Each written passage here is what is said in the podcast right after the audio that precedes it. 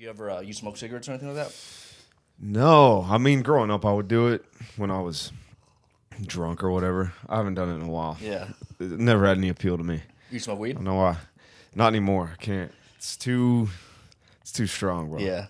They don't have beginner weed anymore. I started. I used to. I started really young, and um, I I I started doing it less and less because it would just wasn't as fun for me. Yeah. And uh, anytime I tried to get back into it, I would just get too fucking baked. And Yeah, I dude. couldn't. Yeah, I'm gonna put these headphones on. Actually. Okay. I wanna. I wanna get in the zone. Yeah, yeah. Do your thing, bro. What, um, I just actually went. I stopped smoking weed, bro. Like fucking almost a week now. A week. It's almost been a week since I stopped, man. I just same thing. I just I've been smoking every day for like 16 years, bro. Wow. Practically every day. So I just had to give it up. Especially now doing this comedy thing, man. Like it affects me so much up on stage. Yeah. Do you you smoke before you go up, I used to, dude? I could never do that. but um, like o- obviously just being three months in, like nothing. I would get in my own head, and it was just a waste of time and money. You know what I Mm. mean? So when I go sober now, it's just I'm actually having fun and shit. I'm not in my Yeah. head. So you would would you smoke every time before you went up? when I first started, I didn't, and then like a, maybe a month or two in, that's when I started doing it, Mm-hmm. and I just saw it affect me way too much. And like I said, I was just fucking throwing away five dollars every time I go to Fourth Wall. You know what I mean, or any open mic, Yeah. for that matter. You know, What? Why? What? What did you think it was doing for you? Like, why would you? just getting in my own head. Like when I wouldn't get a laugh, I'd fucking start just talking to myself in my head like I'm not funny. You got to fucking write better. And I'm thinking about this shit on stage, bro. Yeah, you know what I mean. yeah, Where I'm yeah. not supposed to be doing that. You know. And then I, I just feel like the vibes. Everyone could tell that I'm getting in my own head. For sure. No, I'm saying, why would you do this to yourself? Oh, oh like, oh, why why- did you? What? What did you think you had to gain by getting baked before you go up on stage? I don't know, man. I think at first it was like, okay, it, it helped me relax. You know what I mean? And then the improv I would do okay. Mm-hmm. And then as soon as the open mic would start, when I'd have to actually work on my own material, Right. that's when it fucking shit hit the fan. Uh, And then I was just like, never again, dude. I can't do that. Especially now because like I'm I'm gonna I'm like going 110 percent with this comedy stuff, this podcast Right. stuff. So okay.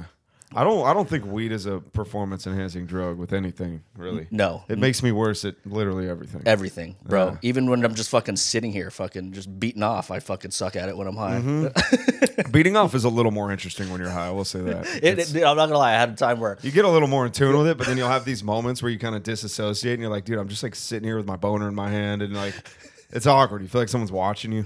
and then you fucking takes you 30 minutes just to find the right scene of a porn. Yes.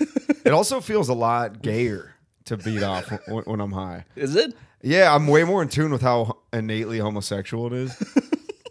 Not that that's good or bad. I'm just like, wow, this is like a really gay thing to do. Because you're just, it's just you and your boner. You know? You're Yeah. just, I don't know. It's- You and your boner? It's pretty intimate. You're just beating someone off. it just happens to be you. You know? I don't know. It, uh, it's weird. Like sometimes I'll kind of feel like I'm jacking off somebody else. You know what I mean? Like I think you just we're so used to beating off, we take it for granted. True. But just a little bit of weed, you can zoom out just enough to see how bizarre it is to beat off. you know what I mean? It's like an out of body experience for you. Yeah, it's weird. I haven't done it in a long time, but n- if I smoked weed now, I definitely would not beat off. That would be way too trippy. Are you uh, from California?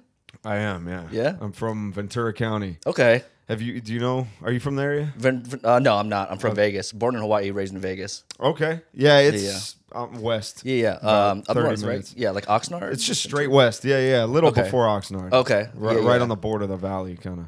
Oh, okay, okay, okay. It's a town called Thousand Oaks. Yeah, yeah, yeah. I, I've, I've been there. Have you really? Yeah, Wh- yeah. Golf, why? golf, Oh, bro. that's that's probably one of the only reasons to go. That that's the I, s- I was like huge in golf when the pandemic started, dude. Okay. And then um, That, it's a good pandemic sport, isn't it? it was great, dude, because everyone was getting fucked up, everyone's getting high. You know what I mean? And then On the on the golf course. on the golf course, bro. That's the only way to play. I don't feel like golfers are big weed smokers. You'd be surprised, bro. Really? When Tiger came back uh, he, at the Masters, I think it was last year. I don't know if it was like a weed pen, but he Rory McIlroy passed Tiger a pen, and it looked like a weed pen. Uh-huh. So they be doing it because I don't think they even get drug tested. To be honest with you, Yeah, I don't know why they would. I don't think drugs would help that much. Even steroids. It's like maybe you could drive a ball 400 yards, but is that even what you want to do? Yeah, right. golfing. I don't. I don't. Golf is to me the only thing I've ever gotten out of golf is it's just a good excuse to drink at 10 in the morning. Like Exactly. And I've, I'm amazed Pandemic that- sport. Yes, and dude, the amount of beers you can fit in a golf bag is fucking About incredible. thirteen. About thirteen. Dude, I had a me and my homie fit a thirty pack in his golf bag one time. What the fuck But I mean, dude? we only had like three golf clubs in there, so we're just Oh, like, okay. Okay. towers of Stacking beers. it. yeah. I'm terrible. At I golf? take yeah, I take ten mulligans on every hole. You know what a worm burner is? That, no, I've Never heard heard of of that. No. That's what apparently it's a slang word for you know when you hit a ball really shittily and it just skips off. Oh, okay. Yeah. What is it called? A worm burner. Worm burner. Because you're just a bunch of earthworms. You're just like burning their heads off. You know, bing, bing, bing, bing. Is that you? Oh yeah, dude. Worm burners, dude. I can't drive a golf ball at all. I get no lift on it. No. No, I just like worm burn. Worm burner, dude. Hit a worm burner, and then I'm just like in the middle of the fairway, like chipping it. It takes me like 15 shots to get it on the fucking green. On a par three. Yes, fucking terrible. But I'm hammered, so it's fun. There you go. And driving the golf cart too Yeah, dude. is enjoyable. That's so fun. That is so fun. Yeah, you, I don't know how you like what posture to pick with this chair. I'm like, Yeah, I, back is very low. You're just like sitting straight I'm just kind of chilling, you know. yeah, I feel kind of like doing this, but this feels weird too. I don't think I'm ever gonna get used to it. But, right. How long you been co- doing comedy, bro? Stand up, uh, I dabbled in it a little bit in 2015 Okay. uh, for like a summer, but I only back then I knew two mics, so I would go maximum twice a week. One of them was West Side Comedy Theater. Have you been there? No. That's in it's in the Third Street Promenade kind of, but it's in like an alleyway. Okay. It's a cool club. They have a Tuesday mic. It's three minutes. Okay. Um, Free? yeah, uh, it's it's like a dollar to get in. Oh shit. And what I like about the mic is they will play your ass off at three minutes on the dot. There you go. So People and they're that. brutal about it, and it's fun. Yeah, it keeps Yeah. the mic moving, keeps you on your toes. I get played off every time I do it. Do you? Yeah, because you just think you're used to getting like a 15 second cushion, and they're they're like, no, fuck you. True. We're, we're blasting it. Um, so that was the first mic I ever did, and I went there, and then Flappers used to have a late night Friday mic at like midnight Okay. in the Yoo-Hoo room, and it was fun because there'd be a bunch of hammered like audience members left over from the show that would just like hang out in there. So there was usually people in there. Those were the only two um, mics I knew. So I did that for maybe like three months. So maybe I did it like twenty times, and um, I didn't really have the stomach for it. I was twenty five, and uh, I would I remember one night I was at a mic in like Echo Park. I found out about it. It was at this place called the Karma Lounge, and it was in this really like trippy area. Actually, it might not even been Echo Park. This neighborhood was like there were like couches on every corner, like little drug drop offs. Oh, Dudes shit. on those chopper bicycles, What the fuck? like whistling and like lookouts everywhere. So I parked in this Damn. neighborhood and like just walking to the mic was scandalous. There were In people, Echo like, Park? this no, Oh, it wait, couldn't have been. It, maybe it wasn't. I don't. I don't remember. This was so long ago. But anyway, I get to the mic. There's no stage. There's just an amp in the corner, and uh, there's like four alcoholics at the bar, like hunched over their beers with their backs turned to the mic. God damn. There were like four comics there. No one was laughing. No one was listening, and my name was in the bucket. And I was new enough that doing a mic at all was scary. Like, yeah. my heart yeah. was like, exactly. and I remember sitting there and just thinking, like, why why am I doing this? Like, I, I'd been doing comedy sketches and we just finished one that I thought had a lot of potential. And I was like, I, I had this thought in my head, like, I'm I don't need to be doing this. Why am I trying to make these random assholes laugh at a dive Yeah. bar on like a Tuesday night at midnight? Like I have better ways to use my time. Right. And so I walked away from it and I didn't do it again for seven years. Damn. And um, I look back on that night a lot because I think the real reason I stopped wasn't because of the story I was telling myself about how my sketch comedy thing was going to take off or I'm writing is way more promising. It was really just because I was scared and it was a hard thing to do. Yeah. Um, and that's that's a shitty reason to not do something. right. Yeah, dude. But I yeah. came back around seven years later at 32, and I was like, I'm gonna do this again. Why'd you come back to it? you know, like the sketch comedy thing was fun, but we we were kind of the way we'd approach it. We would spend like a year on every video. Like, Holy shit, bro. yeah, and on too much money, and we'd hire whole crews, and we'd make these really elaborate comedy sketches. Not even sketches. These are like short films then. Yeah, yeah, but I mean, they were in the format of a sketch. We Okay. just we, we thought we were hot shots, and we're like, oh, what if we hire a DP Yeah. and, ca- and spend all this money we don't have. That's how it is, man. Making short films. When you first start off, because I was the same way, dude. I spent thousands of dollars fucking making short Yeah, films, man. that's what we would do, and then we would put them on YouTube, and they would just kind of sit there. They were too long to go viral. They were like five minutes, six minutes, Mm. seven minutes, so they would just not get us anywhere. Yeah. And then during the pandemic, I was started screenwriting. Mm. I'd been doing it for like a year, but I was just editing, working from home, screenwriting. So I'd be on my computer for like ten hours a day, and I wrote this. The second feature film I wrote, it was like a hundred and thirty page screenplay, Nice. and I showed it to my friend, and um, I was so hopeful about it. I thought it was like this masterpiece. And I could tell by his reaction that he was like just trying to be friendly. He was just like, and I was like, fuck, dude, what am I doing with my fucking life? And on a lark, I was just like, dude, I'm gonna go to a fucking open mic tonight. I hadn't done it in like years. It was like, yeah, five, seven years. Where'd you go? Back to the West Side Comedy Theater, which was the only mic I knew still. Because the Flappers, Yoo-Hoo mic, they didn't do it anymore. Yeah. So I went back to the place where I first did comedy, and it was late December 2021. Uh, actually, like mid December. And I remember I showed up there and it was fucking packed, and I was terrified. I was like, ugh. I barely made it on time. Like I, I kept, I lived all the way in Woodland Hills, so I was making all these excuses. I was like, Yeah. oh, I'm not gonna make it. I'm gonna be late. But I got there. I hit like every fucking green light, and I didn't want to. I wanted to be You late. wanted- like, well, like, yeah. can't make it. All right, I'm going back home, being a pussy. But I can't. And then right when I get there, I'm like, oh, I'm not gonna be able to park. And then of course, right when I pull into the parking garage, this car in the first spot just backs out and lets me in. Life is always doing that when it, you're doing some shit you don't want to do. Life Exactly. is just like, by all means, go for it. You know. Um, so I yeah, I get in there with like a minute to spare, and I wrote my name on a piece of paper, and I was like, I'm not gonna put it in the fucking bucket, and then I did. The way that mic works, though, they 50 people throw their name in, and they draw 25 of them. Then that goes in a second bucket, and those 25 shit. people get to go up. So you can go there and not even get in the bucket. Fuck. There's a first bucket, and then they draw 25 names, and then that goes in the bucket of people that are going to get up, and then they pull for order. So even Oh, when I I threw my name in, I'm like, ah, they're not going to call me. I see. I was like the second name they picked. I was like, fuck. And then I was tripping, and then I went up like they call on deck, Yeah. and I got picked like you know third or fourth, completely packed. There's when at the beginning of the mic, it's really good. It's Yeah. full, and so I like went in the bathroom, and it was like some cheesy eight mile shit. I like splashed water on my face. This is just an open mic, but I was like. I, I had so much riding on this because I'm like I'm a failed screenwriter. I can't write a fucking. None of these comedy sketches worked out. I'm fucking 32. I'm a piece of shit. Yeah, man. It's all come. I've washed up here again, and um, yeah, dude. I went up and it kind of like it went pretty well, and I couldn't believe it. Um, like I don't know. I yeah, I, I tend to kind of it gets very surreal when I'm in like a high stakes, what feels like a high stakes moment where it's kind of a blur. Um, and yeah, it it like went well. Like nothing.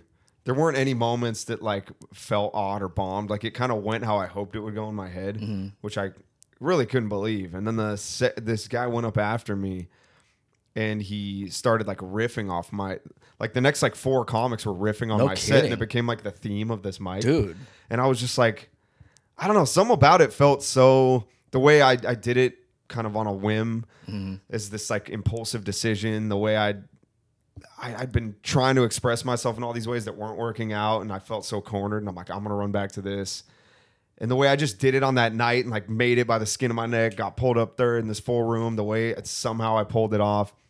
That mic's scary to me now. Like that mic's kind of intimidating sometimes. But um yeah, some just felt weird about it. Like if I had bombed that night, I might have never done comedy. Yeah. again. Like it was that fragile. I was just like, I'm just gonna fucking try this and and thank God it worked out. Yeah. Because then I, I I did comedy.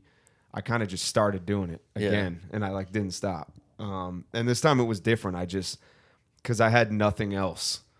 Like when, when I did it before, I was like 25. I had like a cool job editing. Yeah. I was we we're making all these comedy sketches. We had all this gear and all these friends. Right.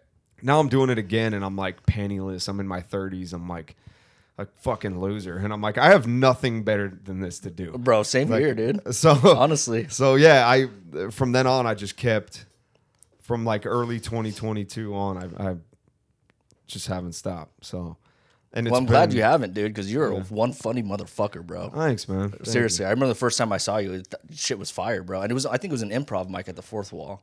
Oh yeah, I love those. Those are fun. Yeah. But even your fucking, uh, you had this bit fucking like a couple weeks ago about the tossing salad, bro. Mm. That shit is one of the funniest things I've ever heard in my life, bro. Oh yeah, the butt looking one. yeah, dude.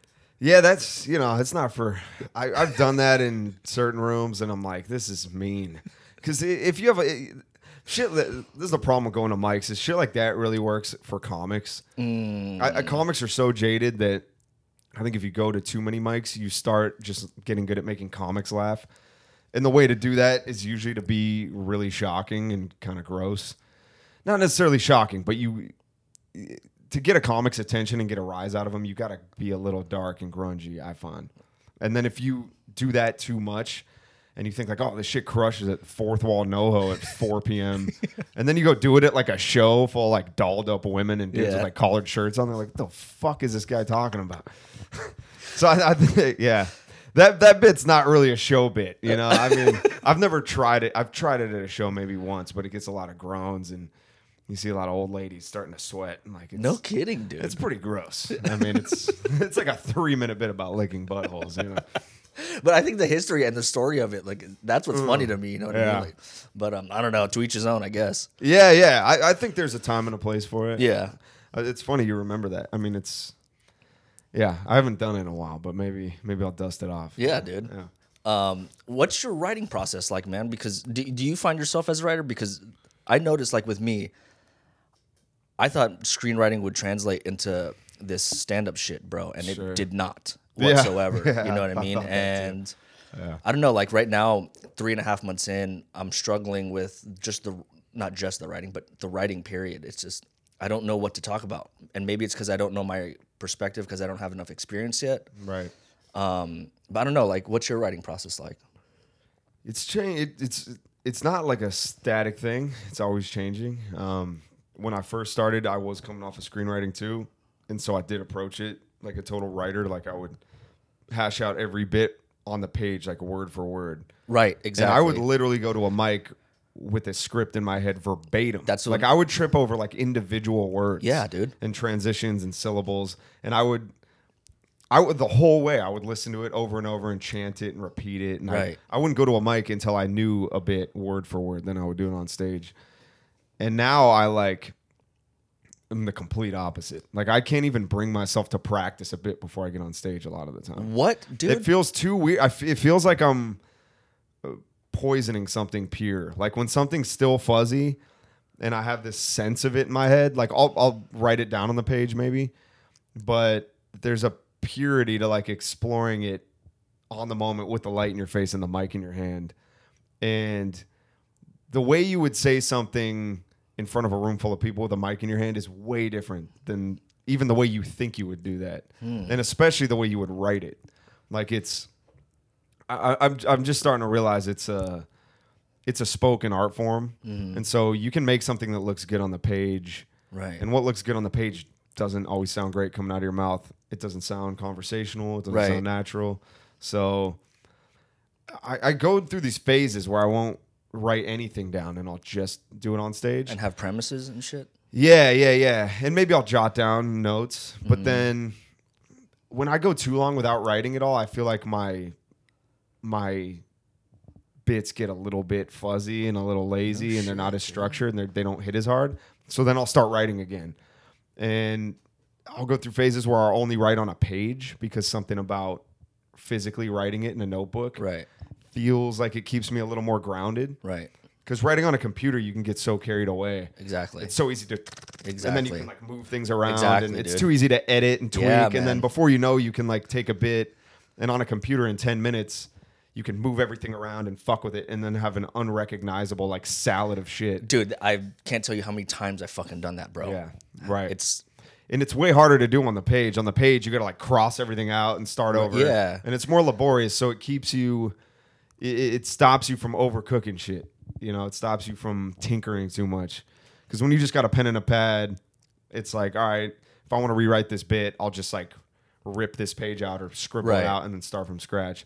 But even that isn't like I just started writing on my computer again, and I'm like, fuck, this is way easier. so I'm always going back and forth. Yeah. I like the notes app on the phone. Yeah, yeah, that's what I use too. I have a different note file for each bit. Mm-hmm. Okay. I see a lot of people put all their bits in one Right. fucking document, and I think they're maniacs. Because anytime you want to like add a tag, you got to sift through like fucking 300 dude, bits to find it. I just have one for each, and then when you fuck with them, they automatically pop to the top, boop, boop, boop, so you can see what you've been working on lately. Um, Good note. But I like it's easier to keep track of everything when I'm doing it all in a notebook. I'll have like ten versions of each bit in the notebook, and I'm like, which is the newest one? Where the fuck is this? There's chicken scratch everywhere. I have like five different notebooks. I can't keep it all. So much more manageable on a computer. Yeah. Um, so yeah, but every time I come back to writing on the computer, I'm a little, I'm thinking of it a little more like a like a speaker and less like a writer. So, I yeah, I don't know. It's always evolving. I still don't know. It's some mix of the three now. Like some shit's in the notebook. I like bringing a notebook to a mic Right. because I, I feel rude pulling my phone out of the mic. yeah, I like taking notes and jotting Yep. things. Um, but if I'm at home cooking something up, yeah, I'll type it. And then I, I, I, I think a good middle ground is to write a bit out, however you like to, Mm-hmm. and then I'll record it. So and then I'll listen to it. Mm. I'll walk around the block and I'll listen to it spoken, because then I can experience it like the audience will. Like this is what this sounds like to hear. Holy shit, bro. That's dope. That really helps. And that- so that's like that. phase two for me. Like phase one is think of the idea, start writing down everything I think could work, organize it, put it in like a rough order. And then if I can get in a space where it kind of feels like something, I'll record it into my phone. And then I'll just stroll around the block listening to it. And be like, what does this sound like? And then I'm like, oh, this part sounds clunky. This part's boring. That isn't funny. That feels awkward. And just listening to it and like doing a lap around my block, I can cut like half of it out before I take it to the stage. Damn, dude. And then from there, I feel like I feel like you can get a bit from like zero to like fifty on the page, but you fifty to hundred, I think has to happen on stage. I think it's bad to tinker with a bit on the page too much because that's not how you perfect it. I don't think. how long did it take you to kind of realize that to where like you couldn't just write and you had that you had that that 50% had to be on stage and how did you kind of like work that muscle to get better at it I think trial and error. I think you know a lot of times you can sit down and write something you think is totally badass on the page. Yeah. I mean everyone's had this experience, Yeah. and then you go up and you say it, and it's fucking terrible. But in, in uh, most times, you know before you even say a word of it, you're like, this is fucking stupid. Like the second you're on stage with the mic in your hand, and you cue up your whole monologue, Yeah. immediately something about being on stage and having the people looking at you and having the mic, you're like, the way I approach this is way wrong. Like this is the, being being chained to this monologue feels really weird and unnatural. This is not the way I would say this. If you just handed me a mic and I think once I started doing an improv improv mics, right I learned a lot because I would draw a suggestion, which is like a premise, and then you just riff on it exactly and that gets you accustomed to like how you would say something on stage and i think you, the more and more you are there in the moment the more and more you can channel that when you're sitting in front of a keyboard or whatever you're better able to anticipate like how would i say this not what are my ideas about it and how would i write it like how would i actually say it out loud Yeah. in a way that's compelling and you, you I, I think you got to be present. You there's there's comics you'll see that have you'll see it all the time. People that have really clever ideas and they're really well written and they're really airtight, but when they say it, it's just not engaging. It just feels like they're just regurgitating something. yeah And that was me forever. Like, but I think the, the way you got to get away from that is you got to leave. You can't know everything you're gonna say before you get up there. I think that's such a it's different for everyone. thing, For me, dude. for me at least, I, I I I like to leave a little bit of mystery because because that keeps me excited about it, and the room can taste that. When you're up there having fun and you don't really know what you're gonna say next, Yeah. they're like, "Oh shit!" Like they're they know you're there, and they can tell when you're not. I don't know how they know, but they do. It's a thing. It, it, it's a wild Yeah. thing, dude, to fucking just like for me at this at this stage where I'm at, it's scary to think that people who are experienced like you go up there and it's just like, all right, well, I got fifty percent of it. you know what I mm. mean? There, here comes the other fifty and shit like that. So I don't know, man. Like right now, I'm just trying to find my fucking process and like, especially like the writing again, dude. Like right now, I'm really struggling with it to where it's like I don't know. Again, like I said, I don't know what my perspective is. You know, mm-hmm. how long did it take you to kind of find your voice? To where, you, like you were saying earlier, how you were kind of nervous going to open mics. You still probably are right now a little bit. Sure. But when did that like kind of not stop, but like get less and less nervous? Mm. Well, so, so it sounds like two different questions. When did I find my voice, and when did I stop? Yeah, Feeling when nervous? yeah, Which- well, yeah, Um, I yeah, I guess which one do you mean? Do you mean like when wh- when did I find like my perspective? right, yeah, yeah. Sorry. Um, yeah, I don't. Um, I think I, I've had people. Some people think that maybe I, this definitely doesn't come easy to me doing stand up. Um, I haven't been doing it a super long time, but I've been developing a voice or whatever as a someone who thinks about comedy f- for like 10 years, you know, writing sketches, writing screenplays. I've been writing stand up bits since I was like 15. I just never had the balls to go up and try it. Right. You know, I was 20, 25 the first time I did it. Um, and, and, you know, I probably have fucking archives full of like garbage stand up bits I've been writing forever. True, I mean, ever since I was a teenager. Um, so that that is in a way developing your voice. Anytime you're you have an idea and you try to bring it to life, you're developing some kind of way you do that. And um, yeah, all the like the stand up is kind of like the tip of the iceberg for me in terms of the amount of time I've spent just figuring out how to make something funny or yeah, interesting. yeah. So I've, I've been I've failed at it so much. Just like That you just had nothing to do but then get better. Yeah, yeah, yeah. I so I think I don't know. It's taken a lifetime, I guess you would say. Maybe for anybody. I mean, you started developing your voice when you were a kid, telling dick jokes at the lunch table. You were working on your voice. Then you don't just if you start doing stand up when you're 22. It's not like you just find yourself materializing on stage at 22 with no perspective and no personality and no viewpoint. Like those That's true. those are all things you've developed through your whole life. Everyone you've known and met, all the weird fucking opinions you have, your family members and friends, your experiences. Um, but yeah, it's it's a takes a while to be that person on stage. You know, I, I think the the more I hear experienced comics talk about it, it sounds like the irony of it is that it takes 10 years maybe just to find out how to be the person you already are when you're up there. That's so Um, wild, bro. The, the, the place you wind up at is just right at like who you already were. Um, Hmm. And that's kind of what's interesting to me about it. You're not, stand up isn't about learning how to be this comic or be this character. It's about being authentic and being who Right. you are. And that's weirdly not a very intuitive thing to do when you're on a stage with a mic in your hand and people looking at you. The weirdness of that makes you play a character or try to do something else. But the less you can do that, the better you're off you are, I think. Um, so yeah, I don't know. I, I don't. I didn't feel. I'd, I'd say it took me about eight months of doing stand up like every day before I started to feel a little looser. Of where like, okay, I don't need to know exactly what I'm gonna do. Like I can, even to when I would start to just riff off the comic before me. It took me a while to even have the balls to try that. It, took me a while, but once I started doing that, it opened a whole new. I was like, wow, this is way more fun now. yeah, dude. Because now you you go to a mic, you have a reason to pay attention to everybody. Because Right. you're like, and you can be cooking jokes even when you're sitting there. exactly, dude. It's easy to think of a mic as like, oh, I'm only going to practice for five minutes and then sit there for 50.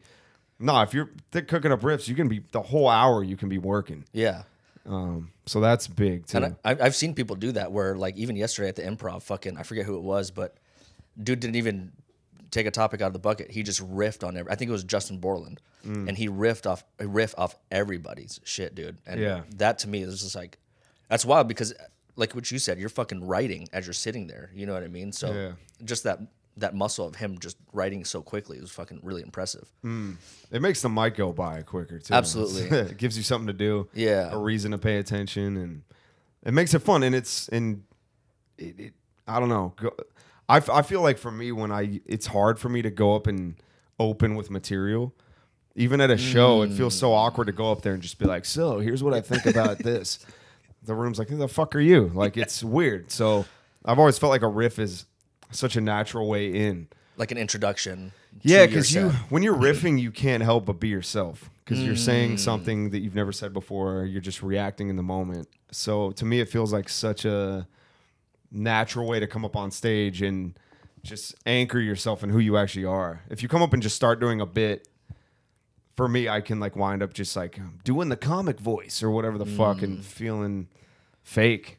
Mm. Yeah. you know. Um, so that the riffing, the improv mics are huge, man. dude I, I can't even t- like so uh i started actually with just doing improv mics. I mean i did Oh, open mics too but i noticed that just to get comfortable on stage was just improv. And every time like even and now i'm great at the improv but when the next hour with the open mic bro it you can just see the difference or i feel the difference at least. Like on the improv i'm natural. I can go up there and riff off shit. Right. and then when i do the open mic i'm completely different i Mm-hmm. don't know how to break out of that dude Yeah, any suggestions with that how to feel. just that, just how to feel normal when it's an open mic compared to an improv I mean, I don't think you have to look at them as so different. I think you can still riff at a normal mic.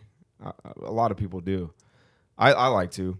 right Like um, I like something Bill Hicks said where he said, um, "Your act is what you fall back on when you can't think of anything else to say. Your act is like a parachute. Like ideally, you could go up there and just talk shit about something that's occurring on the night. You know, just everything that's happening then and there. If you could put a whole set together based on that, like that's honestly ideal.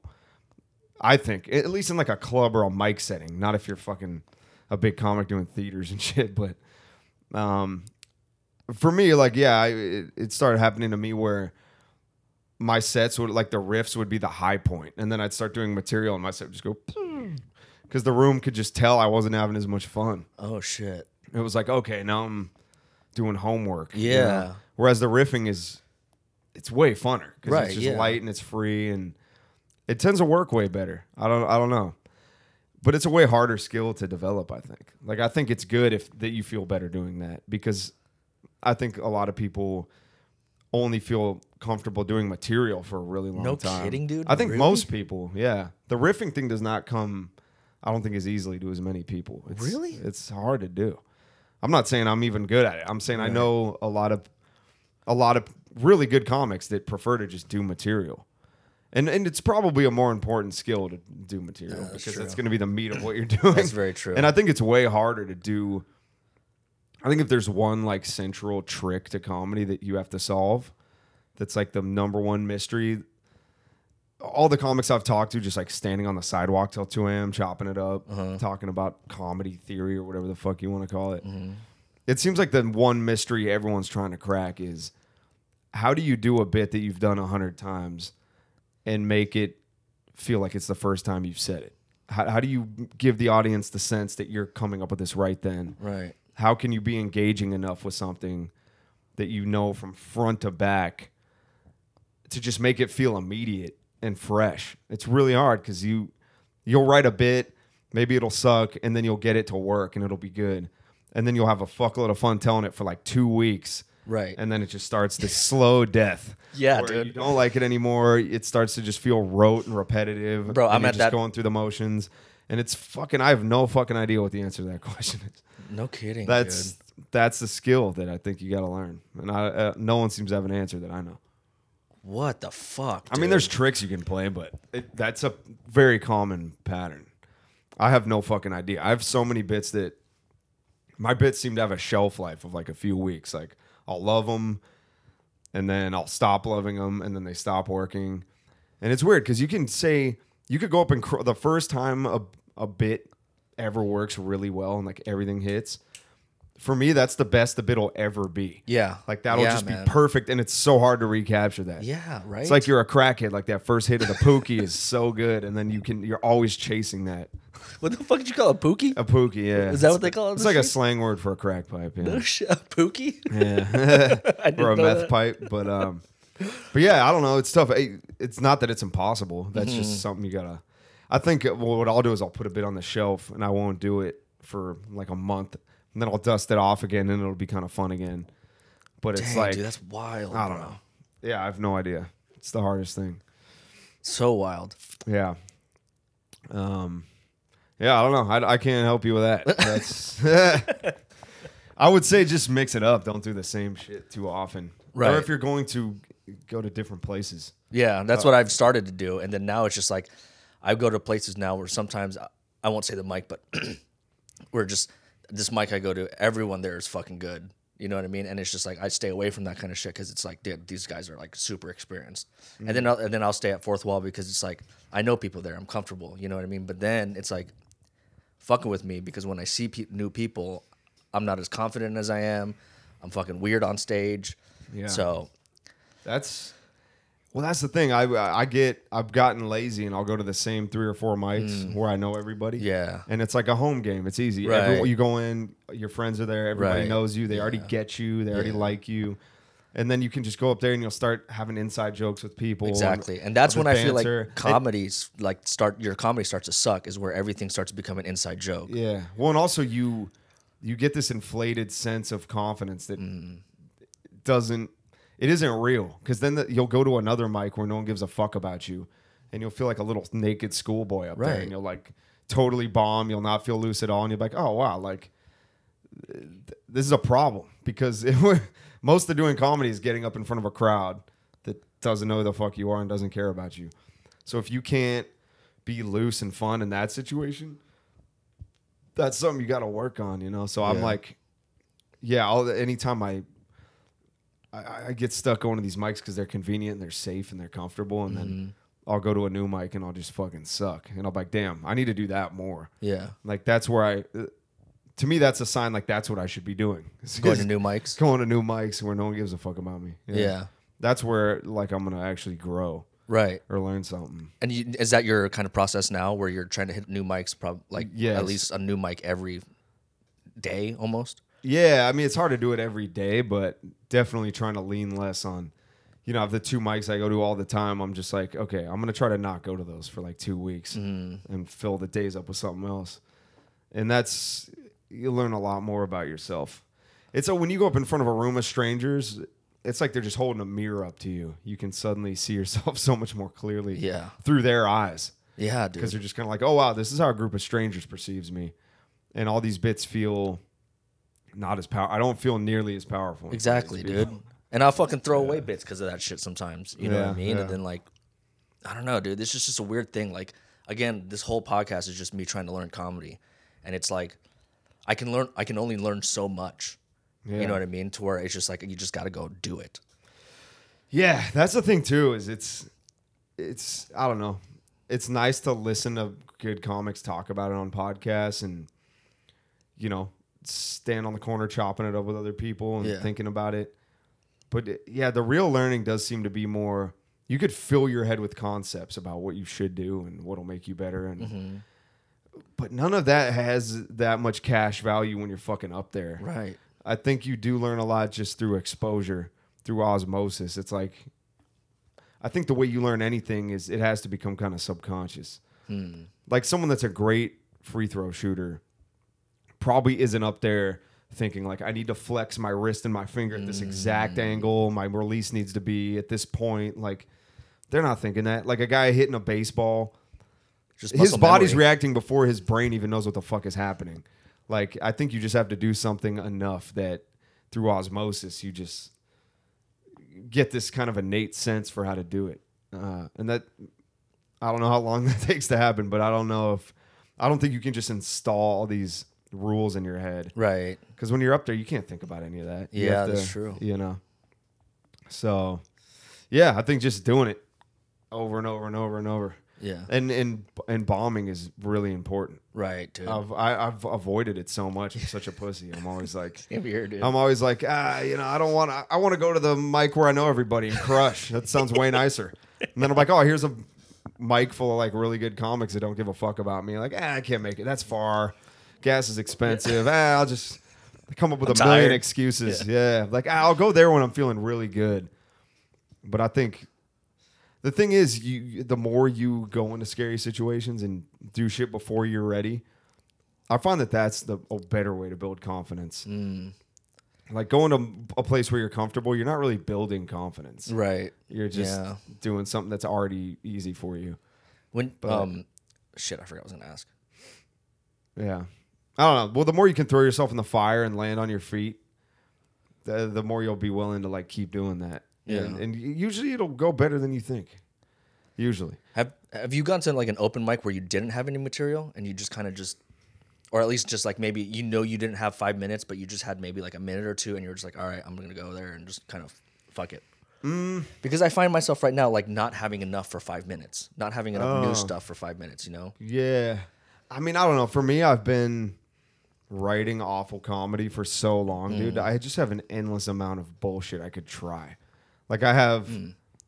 I- I'm not saying any of it's good. I'm saying like I have tomes of like bullshit. Like I could I could go up for months, maybe like a month and do a new sh- thing at every mic, like some half-baked shitty idea. I got a bunch of things to try. Um, so I'm never hurting for something to try really. Um, mainly because, like I said, I've been writing comedy for 10 years and doing it for two. So I have this like huge stack of just like, you know, those like old dusty cans you find in the back of your pantry. It's like sliced peaches from like 1997. I have a fuckload of that, dude, just sitting in there gathering dust. So I can always be like, oh, I'll try this. Um, but, so I don't find myself like not being able to fill five minutes. Um, but sometimes I'll go to a mic and not do what I thought I was gonna do.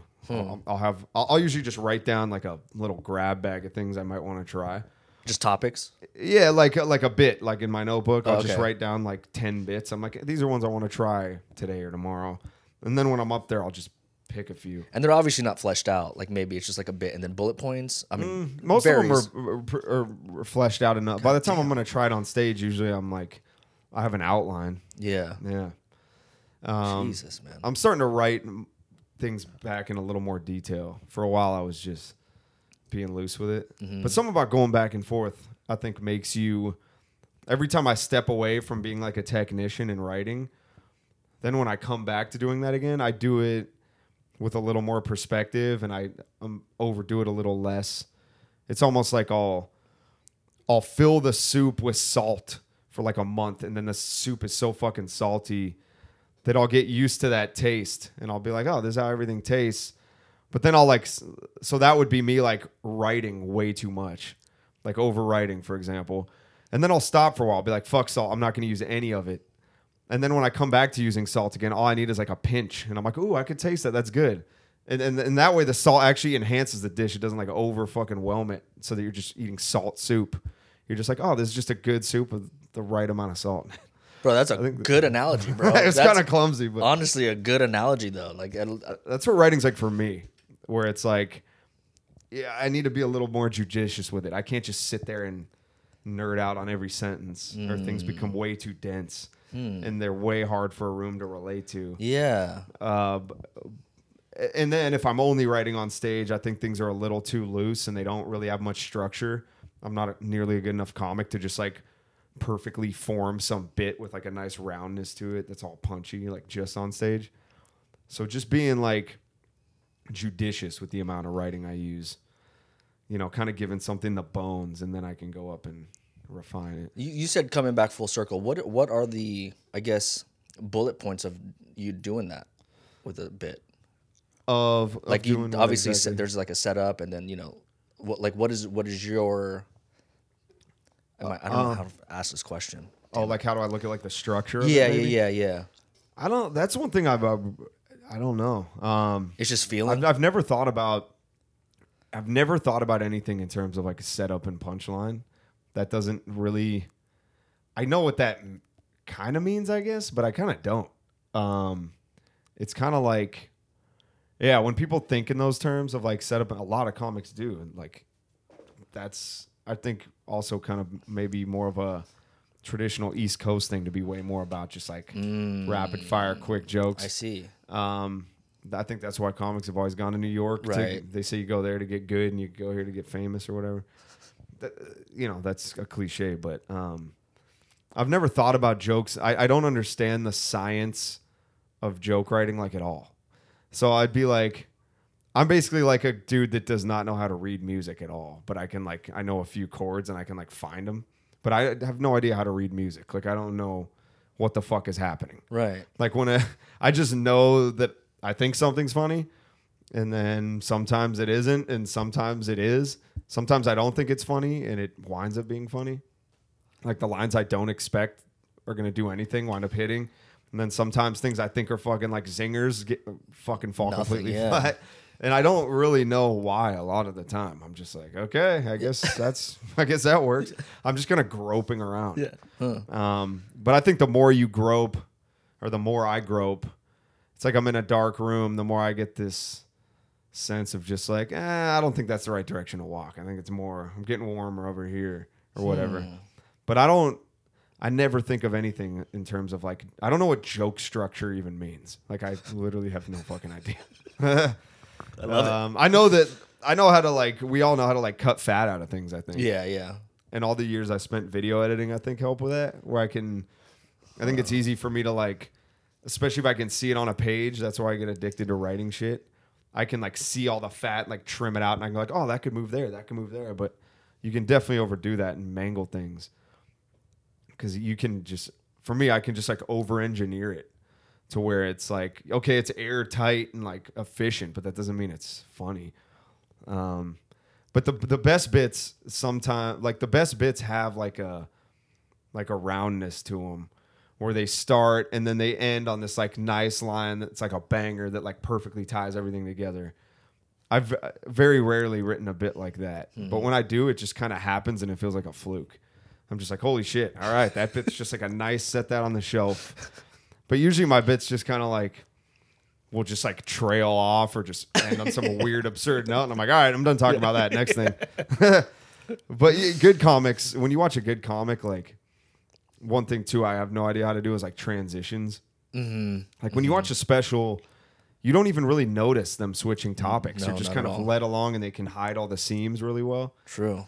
and that's really admirable. Sometimes I'll try to like watch a special and be like, how does he do that? How is he flowing from one thing to the next?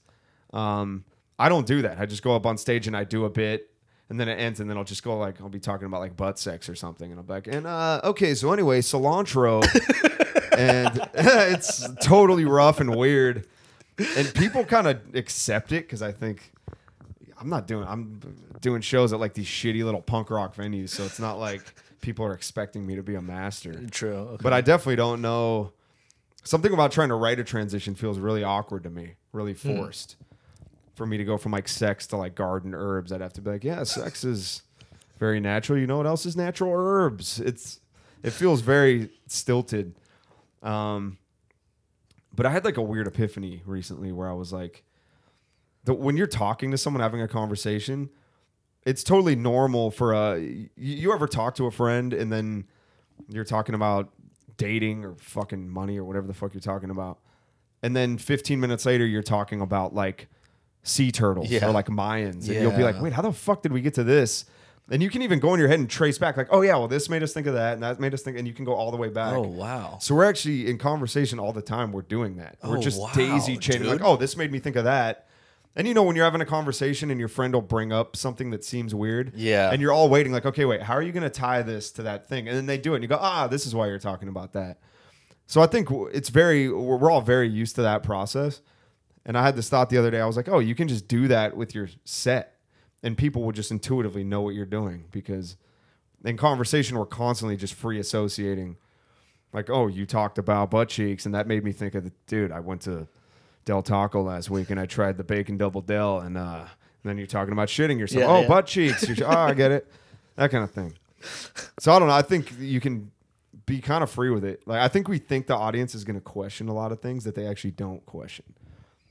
Like I think we over prepare a lot of the time. We go like, "Oh, they're not going to get if I don't like if I don't set this up enough, they're not going to know what I mean by this and that." And then you'll do the joke and all that setup you realize is just fat and no one gives a fuck. And a lot of times you can just take a big leap and people get it. Yeah. Like people are good at connecting dots, like better than we think, I think. And I think it's pleasurable for an audience to do that. You know when you're watching something and you kind of like know where they're going. And you Yeah, it's- uh, yeah. That's a nice feeling. You're like, oh, I'm in on this. I know what he's gonna do. I, I get it. That feels good. Yeah. I, I think when you patronize the audience and you beat them over the head with shit, they can kind of be. A, it's not as fun for them because nothing's gonna surprise them. It feels too on the nose, you know. Mhm. So I, I think good comics are like that. They'll Yeah. they give you the least amount of information possible almost. And their bits have like are light on their toes in this way that they're not when when you when you're newer and you, Right, like, yeah. you got to over explain everything. Yeah, exactly, dude. Yeah. Exactly. Yeah. God damn, bro, 50 minutes already. Jesus Christ. This is Has it really been an hour almost? Bro. Dude, it feels like it's 20 minutes we've been talking. Wow, bro. that's weird. Fuck, man. Um, what kind of screenplays you write? Obviously comedy and stuff Yeah, like I mean, I think maybe that was part of what led me astray is they kind of weren't pure comedy. Like I, I, I think the first one I wrote was more comedy. Um, it was a, I was a, I worked in construction for a long time, uh, like landscaping. I was just kind of like a grunt. Um, and I would just work on like, I did landscaping for a while, job sites. And I just, it was just like me and like a bunch of Guatemalan dudes. And, um, th- and, and then I went from that to working for this like total this fucking influencer that was it was the complete opposite culture just all these really douchey vloggers Yeah, they're dude. very vain pointing cameras at themselves Yeah, and man. I remember there were times where I was I would go back and forth from doing construction to then working with these like douchey Hmm. YouTube vloggers. Mm-hmm. I'm like these worlds could not be any more different. Like Yeah. when I'm doing manual labor, I'm working with people that are just like salt of the earth, hardworking, grateful for what they have. And then I'm going from that to working with the most just like vain, pampered, fucking obnoxious, Yeah, dude. whiny fucking people. And I, I, I had this thought about like wh- what would like a lot of times I'd be in this room full of these like influencer dudes, and I'd be like, what would like Oscar think of these fucking people? Like the dude I'm working with, the like leathery like Salvadoran carpenter. Like, what if he could see these dudes? What the fuck? He wouldn't even have any understanding of like, w- wait, these people get paid for this? What the fuck are they doing? Like, yeah, dude. like these are people working with their hands all day doing shit that's hard and has like a concrete result Yeah. like yeah, building a yeah. fucking house, you know, for someone to live in. And then these other dudes are like going to Pinkberry and like fucking videotaping their stupid conver It's just so weird. And like I I wrote this screenplay that was about like a first generation immigrant laborer being thrust into like the influencer world. That's kind of a dope story, dude. It's kind of weird right now. I wasn't the right guy to write it though. Mm, Like it, that shouldn't be written by a white dude. I don't understand their culture enough to like, yeah, what would it be like? I know what a first generation Guatemalan, man with yeah.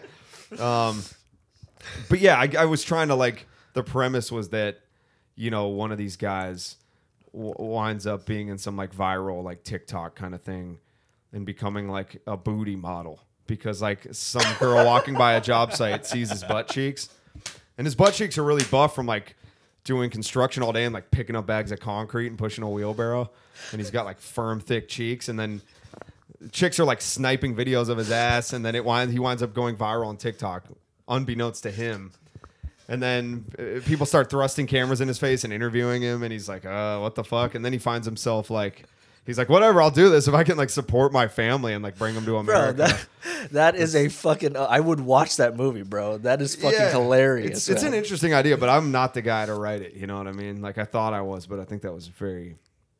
I was yeah. I, I I think it was pretty vain of me to think like I could get in the head of this dude. It's like just because I work with, you know, dudes that are f- from other countries and fucking don't speak English and have that doesn't mean I understand at all what the fuck it's like to be them. Because Yeah. like if- for me, it's like I can. It's so much easier for me to like find other opportunities. I have like a college education. I'm like from like a middle class family. Like it's.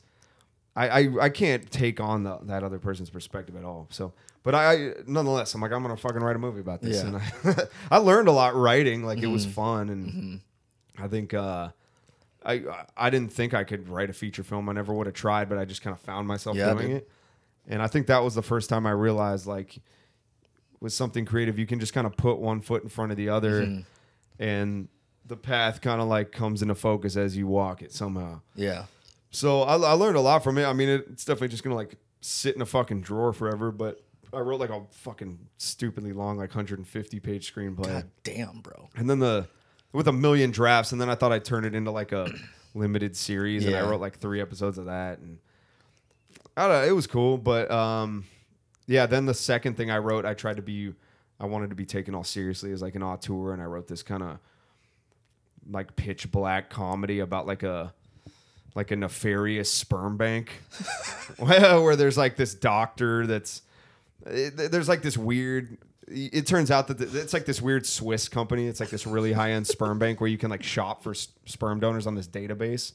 Where you can like see like oh here's like a buff like, Like a six Tinder foot almost. seven Nordic man who plays the cello and has like a nine inch cock and sp- talks to deaf kids. It- It's like a boutique sperm donor shop where like couples can go shop on like an iPad, and uh, and then it turns out one of the doctors there is like feels lesser than because all these donors are these like total studs and the doctor's like this kind of skinny ugly dude so he starts like impregnating patients with his own jizz and then weirdly i thought that was such a unique twist and then like like 10 different movies came out about that about like doctors It's well, I think that it, impregnated patients with their own it was a true story. There's yeah a, there's i like guess it's happened dude, a bunch of times Dude, there's yeah. Mm-hmm. some dude. There's a Netflix documentary of it. There's this dude who had like Yeah. hundreds of kids. yeah because that's dude, what there's like doing. multiple shows about it that's wild. so bro. which happened like right after i was like poured a year of my life into this dumbass movie that was the one i showed my home and he was like uh Screenwriting's hard though, bro. I, I got very hard. I got a couple scripts. Um, one of them, fucking. You ever see that movie Peanut Butter Falcon with Shia LaBeouf? yes i did yeah So one of the production companies who produced it hit me up because they saw a short film of mine and they're like, "You got anything you're working on?" And I sent them the script and they loved it. But it was just they were looking for more world building movies to where they could spend like fifty million dollars to Wow. make it. Yeah, Okay. And my shit was very independent, very indie, very low budget type shit. So what, did they try to option some screenplay of yours? Or? They were um they were re- they were looking to and then well th- it was like an assistant over there and he got my screenplay gave me notes I gave him back a, a draft and he took it to his people and they were just like we're not looking for these kind of movies anymore we're like moving up type Okay. shit yeah. yeah. So wh- what do you do now? Like you- you're doing all right. This is a fucking nice place. Uh, n- Well, you know, this is my girl. My girl's fucking supporting me. You know what I mean? Oh yeah. not, not, not- not- you must have a fucking hog in your pants, dude. She's putting up with your amateur comedy, and you don't even bring home the bacon, huh? No, I'm just doing fucking Uber Eats right now. I was producing before, and then fucking the way Hollywood went, man. I just couldn't do it anymore, man. Yeah. I couldn't, dude. Like, you know, I'm I'm, I'm all about fucking equality and all that shit, but just to be fucking shoved down my throat, and then after the pandemic, fucking walking back on set was completely different, bro. You know what I mean? Like, I, I just couldn't do it. man. Walking back on set is what in what capacity? Um, j- well, coming back after the pandemic and all that, you know, the George Floyd BLM stuff, and uh, there was it was so divided. Everyone was so divided to where it, it just was on, it wasn't fun anymore being on set. You know what I mean? There was uh, there, not that I you would say anything, but it was just like just people looking at you different, right? Like before 2020 happened, ev- every I, I, everyone seemed like they were happy to be on set. You know what I mean? Of, of course, it's grueling. These fucking long 12 hour days are grueling, but we all love to be there, and we the relationships would grow. And I couldn't find anything like that after the pandemic. And then hmm. I never got vaxxed, so fucking I was basically fucking blacklisted from Hollywood. yeah.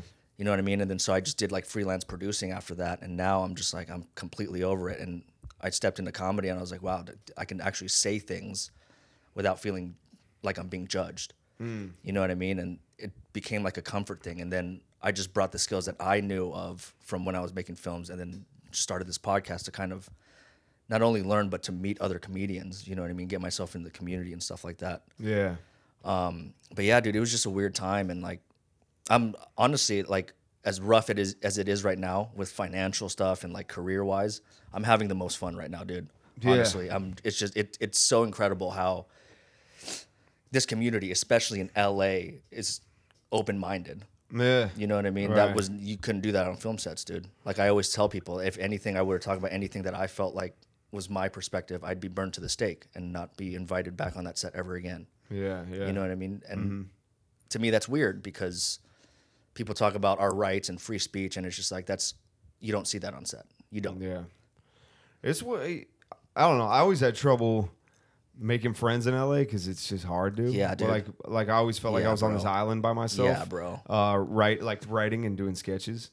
Um, but once I did comedy, like the people, I didn't think I'd make so many friends. Right, dude? It's such a cool community. Right, bro? Because uh, there's these caricatures at LA, like everyone's fake or superficial or just trying to network. But I find comics to just be like the realest, real- coolest fucking people. Agreed, bro. So The realest motherfuckers. yeah, dude. that's one thing I did not expect going into it. I didn't think I would make so many good friends. Same here. Dude, And I'm making friends where like even like outside of comedy where I'd be like, "Ah, I don't see myself being that dude's friend. You know what I mean? But because of comedy, it's just like, dude, we have we're and because I see these people almost every day on stage, we have so much in common. Right. You know? So it's it's, it's just a great feeling do this. I mean, I, was like you, fucking. I went to my first open mic like fucking 2015, and I had my fucking three minutes or whatever's in San Francisco, and I was like three people up, and everyone before me had bombed, and I just got in my head and I left. I didn't even do it, and I Mm. didn't start it until three months ago, and I'm fucking 34 now. Yeah. You're 34? I'm 34, bro. What the fuck, bro? I'm 34. Are you really? Yeah. Oh shit. I thought you were like 25. No, dude. dude. Yeah, I'm 34, bro. Wow, you look good, dude. Yeah, I didn't think you were fucking 34 either. I thought you were in your 20s still. Oh, really? Yeah. Yeah. no, 34, dude. Started again at right on the basically right before my 33rd birthday. Dude, I started fucking the day before my 34th. Literally. Really? I fucking No I went out to Vegas because that's where I'm originally from. I went to Wise Guys out there for an open mic and had this bit about the first time I used to work in healthcare. Had this bit about the first time I saw a patient die. Mm-hmm. And it was a three minute set, bro. And a minute in, I was stuttering. I couldn't get any laughs. And then I was bombing. And I it's on my Instagram, but I was telling myself, oh my God, I'm fucking bombing. And then I just started riffing and had the whole fucking place going crazy, dude. Mm. And I walked off and I was like, I'm never doing this again. And dude, it was crazy because like three or four comedians came up to me and was like, bro, this is your first time. You have to keep doing this. I'm like, what? I just bombed. My girlfriend too, she was like, no. And what's wild about it, before I did that mic, my girl was like, you don't want to do this as a career, do you? And then I was like, God damn it. and but after I stepped off stage, she was like, you have to keep doing this. Really? Yeah. But yeah. This was in Frisco? This was no uh, Vegas. Oh, Vegas. Vegas, yeah. This was fucking May 31st of this year, right? the day before my birthday. Oh, no way. Yeah, dude. Okay. So Damn. yeah, that's this is what is what I'm doing now. So I don't know Yeah, what's gonna happen, but fucking, Yeah. I'm having fun doing it, bro. And like you said, I'm meeting great people, great fucking people. man. Sure. Yeah. No, that's been the most. I, I guess I used to think of this like as something like like a solo sport, something you got to do by yourself. I thought you're just like this lone fucking soldier, just like Yeah. trudging through the rain and bombing and like eating shitty meals at a diner Yeah. at 2 a.m. and like chain smoking, like banging hookers. But like, I don't know. The more I do, I'm like, dude, this is not like that at all. Not at all, dude. Like it's like this super warm community of like awesome people. yeah, do people want to write with you and shit? Yeah. I got invited to like go, go write at like a fucking uh, diner. I was like, no way, Yeah. dude. Like this is what you guys want to do? I did that the other week. It was super. nice. I felt like I was in a Tarantino movie. It's just like Bob's Big Boy in like a booth with some comics Yeah, writing dude. dick jokes. I was like, this is fucking sweet. right, dude? Yeah. So that's been like really cool. I, I, did not expect it to be like that. I mean, obviously, comedy's still fucking scary, and there's the ups and downs are fucking crazy. But Yeah. Another thing I've noticed now is like it used to kind of annoy me, but I guess I I think it's a good sign is that when I started doing comedy in LA, I'm like, dude, so many of these comics are like well-adjusted people with good lives. Like I see all these comics that are like, this person's funny and they're hot and they're in a healthy relationship and they make like six figures. I'm like, what the fuck? I thought we were all supposed to be like broke and ugly and suck ass. And I, it, but I guess what, I, and I was like, dude, like when I started, you know, last year I'm working at a deli. I'm making minimum wage. I'm like covered in mustard all day. I'm in total shambles. I'm single. I'm broke. And I'm like, this is how this is supposed to be. It's supposed to suck ass. Yeah. You know, I go to work, I get covered in fucking beef juice, and then I go bomb. and then I go home and I beat off and I go to bed like a man. With the beef juice. yeah, but then like, dude, I would go to fourth wall, those improv mics. I don't know, I didn't get banned from those. I would leave the deli and then go straight to fourth wall, just smelling like fucking beef. Smelling like meat, dude. But the fourth wall is the one place I'm like, fuck these people. I don't care if I smell like shit. Like, um, but no, like I, the more I do it, the more I'm like, like I got like a little bit of a better job and like I feel less shitty about myself. And I'm mm. like, oh, this isn't making me a worse comic. Like my life becoming nicer isn't hurting me. I think it's easy to have this idea, especially with comedy, where like this all comes from suffering. And I think the impulse to like, I think a lot of people develop a sense of humor because they're damaged or it's some way to, mm-hmm. Some way to cope, some way to keep a positive attitude when mm-hmm. things seem to be falling apart around you. But at a certain point, I don't know if pain has like and suffering have that much more to teach you. I think like that you reach this point where it might not be productive to keep being an alcoholic and to keep refusing to be a dateable person and to keep being self-destructive and wretched. There's a point where like if you got your car washed and get a haircut, like you might go up on stage and feel a little better about yourself. That's what I'm realizing. Like I'm still a completely broke fucking loser, but I take little steps to make my life better and I'm like, eh, this actually makes me feel like doing comedy a little more. And maybe up on stage I'm a little less forbidding and a little more inviting. I'm not like this fucking raggedy creature that goes up and Huh. just talks about like dr- like narcotics and cum and like dark stuff. Like I can actually go up there and seem like a warm person that you might like have over for dinner. I don't think it's the worst thing. That's interesting, dude. You, I've, I've never heard a comic say like this kind of perspective before. Really? That's int- yeah, I've never heard that because usually it's like the first part you said we're all broken. You know what I mean? We all have fucking trauma that we just want to get off on stage. But I think you're right, dude. Like because you just feel better walking on stage when you're fucking well kept. Yeah. You know what I mean? Right. Not fucking. Yeah, and then know too that like we're not doing this. Ideally, we're not doing this to learn how to make people laugh in an open mic. Like that's where we have to train. Right. But what we're really trying to learn how to do is get up in front of a crowd Mm-hmm. of like, and those people are like normal people. Like they take showers, they have jobs, they have relationships. They aren't like totally wretched weirdos. Like They we go to are. bed at ten. Yeah. So it's like if you want to connect with those people, like it, it's not that helpful to be like a total piece of shit, you know. Yeah. So I'm starting to realize that. I'm sorry. I I thought I had to work at this shitty deli because I was like, I can't go get some like corporate job. And Hmm. I just go up there and be like a dry ass fucking I still didn't get a corporate job. I just work at a less shitty restaurant. But still, like even that little step, I'm just like I'm probably more relatable as a person now. Cause I'm like you know, just around when you're in a crowd, like they don't want to be. I, I heard something recently. I don't know the fuck said it, but I think it's. I'm not into like breaking comedy down into these like principles and shit, but someone was saying I usually just my eyes glaze over when I reach it like this, but someone was saying comedy is this balance between safety and violation. So like you make the crowd feel safe and then you violate that Oh. feeling and then you can but the crowd can laugh at the violation because Right. they feel safe. Yeah. So yeah. if the crowd never feels safe, then it's hard for them to laugh at all your transgressions. Like if you go up there and you talk about like mass shootings and you're some like dude with like a neck beard and you're all pasty and you look like you got a half written manifesto in your car, the room's gonna be like, is this dude like into this shit? Like, is he, you know, does this dude have a fucking Beretta in his glove compartment and like a two liter of Mountain Dew and like, like are they?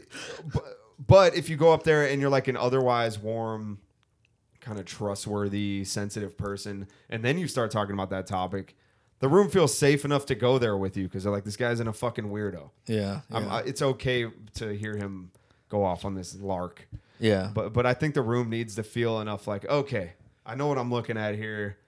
I, I, I think this person's coming from a good place. There, there's something there. So I think when I was starting, it was kind of like all violation and very little safety. Ah. And I'm starting to feel like there's more I could do to make the room feel a little safe. Like I could, and not safe in the sense that you're like coddling But just them and being like this is a safe space. No, no, no. Yeah. but just like, you know, being a person that seems Almost likable. yeah likable. I Yeah. think being that, that's the you know, there's not a better word than that. And, and likability is fucking important. And and you can be likable in weird ways. Right. Right. Like you know. I'm not like all into Anthony Jeselnik, but that guy's character is an extremely unlikable person yeah. but somehow you like him, Right, dude? Because he's always got this like wry grin on his face, and you know he's in on the joke. Yeah. and so that so I- you know you can be That's likable true. and still be like a total bastard. That's totally true. I- I, I think it comes with when they can, audience can tell there's this sprinkle of self awareness in there. It's like Bill Burr. He's always talking about being fucking angry Yeah, and getting yeah. riled up over stupid shit, but he's constantly like, "Yeah, I know, I'm a fucking asshole. I know." Like he knows it too. Yeah, yeah. So he's letting you know, like he knows he's wrong. So there's something to that. Um, Huh, okay. And I think the more that the, the, the less miserable my day to day life becomes, the more inclined I am to like give the room a little more of a hug. And and I I, I the, something I started saying to myself was like sometimes I'd have sets and when I go into a room that's kind of dead or when I'm not feeling great, I, I would tend to lean on grossness right. Right. a lot. It's like a Yeah. problem I have. It's just kind of a crutch. I'm like, well, I know how to be really fucking gross, and Yeah. like th- that was some way to get a rise out of people, and Mm-hmm. it felt even if they were groaning or cringing, I felt like I was in control. Like I didn't feel vulnerable anymore because I'm like, I have the mic and I'm gonna gross you the fuck out and like fuck you if you don't like it. But I, I don't think comedy's something you should like inflict on people. like it's not a weapon. I think it's the whole point of it is to bring levity. Right. So like you can do that by being gross, but it, you need to balance it. I think Yeah. because uh, I, I definitely would get way too carried away with that. Mm. And I think the more happy I am, the less inclined I feel to make people feel uncomfortable or shock them just for the sake of doing it. Because you know, you can shock people and make them laugh at the same time, but I I I, I, I tended to forget that. I was kind of like, well, you know, even if I go up here and I bomb, I stood my ground and I was nasty or whatever. But yeah, I don't know. I don't, I don't want to do that as much now. Right. Yeah. Yeah. So I think that's a good thing. Yeah, definitely, and, like, and that's the thing. I feel like I was telling someone the other day. It's like it feels like newer comedians will do that because Sure. it's it's one of those things where you get maybe they not, won't get a laugh, but they'll get a reaction. You know what I mean? And um, Yeah, yeah. that's something that where I want to get rid of early. Like when I first started, I wasn't even doing like some of these improv. I wouldn't even do the dirty ones because I'm like, this is just too hacky. I can go way too deep into this. right, right. You know what I mean? And I, Yeah. that's not the kind of like the point. I, I, will still do it. You know, I've got bits where I fucking talk about fucking my little dick. You know what I mean? But and that it won't get a laugh, but it'll get a reaction. And it's just like okay, like now I'm starting to see what good comedians can do and what just kind of like what the hacky means because that took Mm. me a while to figure out what hacky it even was. You know what I mean? Yeah, it's it can start to feel like a cheap trick. Yeah. it made me realize like why, like the Laugh Factory, their audition is clean. It's Exactly. two minutes clean. Yeah. I used to think like, oh, that's fucking lame. Yeah. But the more I thought about it, I'm like, it's kind of a good idea. Yeah. Because if you can be clean and funny, I think that requires like a higher level of writing and skill. Absolutely, You have bro. to be able to make people laugh with just like cleverness. Absolutely. And um, it's not as easy to do. So I think it filters out a lot of. If you can do that, like I think it takes a skilled comic to do Yeah. it. So that, that I don't think clean comics are better than dirty comics, but I think even if you're a dirty comic, if you can set all that aside Yeah. and still pull it off, that means you have like versatility. Yeah, exactly. you know, dude. and that's what you want, dude, because you never know what the crowd's like. totally. Um, well, dude, it's been fucking an hour, ten minutes, bro. Yeah, wow. This this was fucking the quickest fucking podcast I think in terms of just not even the time, but just the feeling of it, bro. I really appreciate you coming out here, Totally, Brian. dog. Really, Thank you for having me, man. This Absolutely, was bro. fun. Let's let the people know where they can find you. Uh, you can find me on Instagram at uh, B Smight. It's just Brian Smight, uh, but just the B, Smight, S M I G H T. It's a weird spelling, but that's my name.